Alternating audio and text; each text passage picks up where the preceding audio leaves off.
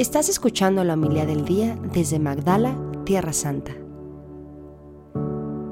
En aquel tiempo, al acercarse Jesús a Jerusalén y ver la ciudad, lloró sobre ella, mientras decía, si reconocieras tú también en este día lo que conduce a la paz, pero ahora está escondido a tus ojos, pues vendrán días sobre ti en que tus enemigos te rodearán de trincheras, te sitiarán, apretarán el cerco de todos lados te arrasarán con tus hijos dentro y no, dejarán piedra sobre piedra, porque no reconociste el tiempo de su visita. Palabra del Señor. Gloria a ti, Señor Jesús.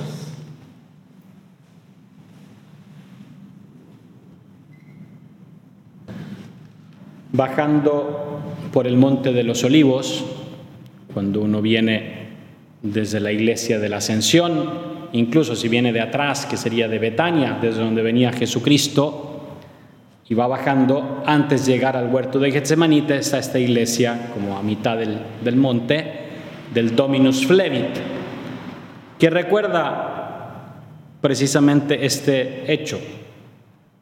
Hay una iglesia ahí del, del inicio del siglo XX, del 1920, por ahí, hecha por el arquitecto italiano Barluzzi, que tiene un poco, intenta tener una forma de lágrima, ¿no? recordando este llanto de Jesús. Y la verdad es que de ahí hay una de las vistas más bonitas a Jerusalén. Se ve toda la explanada, lo que habría sido el templo, ahora la explanada de las mezquitas.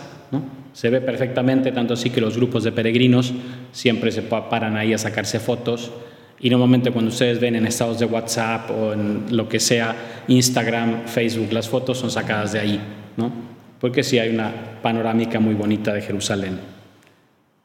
Entonces Jesús está ahí, con esa vista, mirando el templo, mirando la ciudad santa, la ciudad de David, esa ciudad que ha pasado, que ya fue destruida una vez, reconstruida, el templo que fue arrasado por Nabucodonosor, ¿no? Ese templo que fue tantas veces profanado, incluso por los mismos israelitas, ¿no? Tanto así que el castigo fue la invasión, la destrucción del templo. Lo leímos en la primera lectura, ¿no? Esa profanación del templo que quieren purificar, ¿no? Matatías y su familia. Y Jesús llora. La el llanto, que cuando es sincero, puede ser, yo creo que una de, las expresiones más bonitas de afecto. Obviamente no estoy hablando aquí de las lágrimas de cocodrilo, ¿no? un llanto falso, que por lo mismo, por usar esa expresión tan bonita, nos causa tanta repugnancia. ¿no? cuando una persona llora falsamente por algo, se inventa un llanto, ¿no? como esas teleseries ¿no? que le tiran agua en la cara para que parezca, parezca llorando. ¿no? Incluso dicen que los grandes actores ¿no? son capaces de llorar porque se meten tanto en la escena que no es un llanto falso, lloran verdaderamente porque están metidos en la escena. Entonces esa expresión tan noble de sentimiento de tristeza, pero también de amor. Porque uno llora cuando la persona amada sufre. Uno se siente triste, ¿no? Cuando la persona amada sufre. Y eso es lo que experimenta Cristo. Cuando ve, como les decía, esa panorámica tan bonita de la ciudad santa, y sabe que en poco tiempo esa ciudad lo va a rechazar. Va a rechazar la salvación, va a rechazar el plan de Dios para el cual lo, lo preparó. Dios ha preparado por siglos y siglos y siglos para la venida del Mesías y esa misma ciudad, ese mismo pueblo lo va a rechazar. Qué triste sentir el rechazo.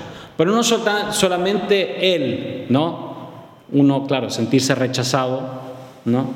Una de las letanías de la humildad es del miedo de ser rechazado, líbrame Jesús. A nadie le gusta ser rechazado. Pero también porque sabe lo que le va a pasar, y lo dice claramente, ¿no? Jesús muere en el año, en torno al año 30, 33, en 40 años más viene la invasión romana y la ciudad será destruida, el templo será destruido. Entonces, ese es el sentimiento de Jesús, que uno puede decir, bueno, sí, es la historia, sucedió así, y yo qué tengo, yo no fui ni los que estaban en Jerusalén en ese momento, ni fui parte del ejército que destruyó la ciudad. Entonces, pero si nosotros somos templo del Espíritu Santo, ¿con qué celo? ¿Tengo el mismo celo de Matatías y los macabeos para cuidar ese templo, para proteger ese templo? ¿O lo descuido, lo, lo abandono y Jesús llora. Y Jesús llora no por enojo, llora porque me ama. Llora porque ama. Y la persona que ama y siente, pregúntenle, y una vez creo que cometí el error más grande como párroco, pero bueno, uno aprende de sus errores, ¿no?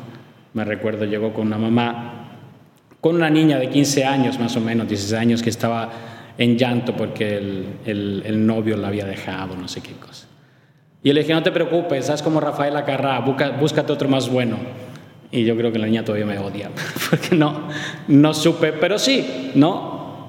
¿Por qué llora? Porque la persona amada la rechazó, no la acepta, ¿no?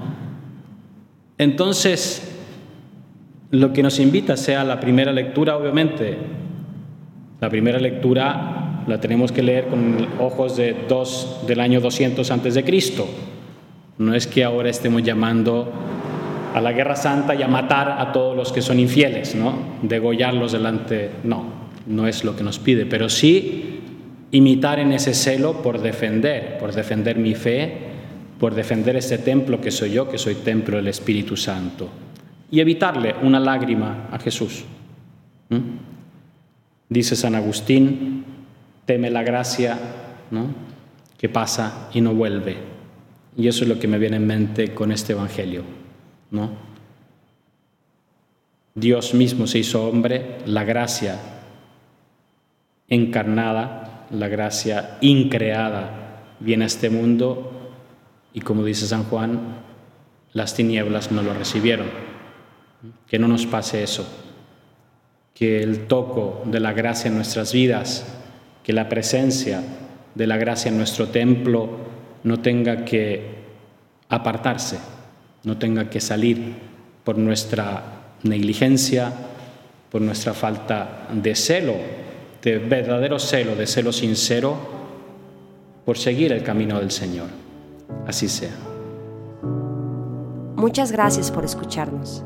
Si quieres conocer más acerca de Magdala, síguenos en YouTube y Facebook.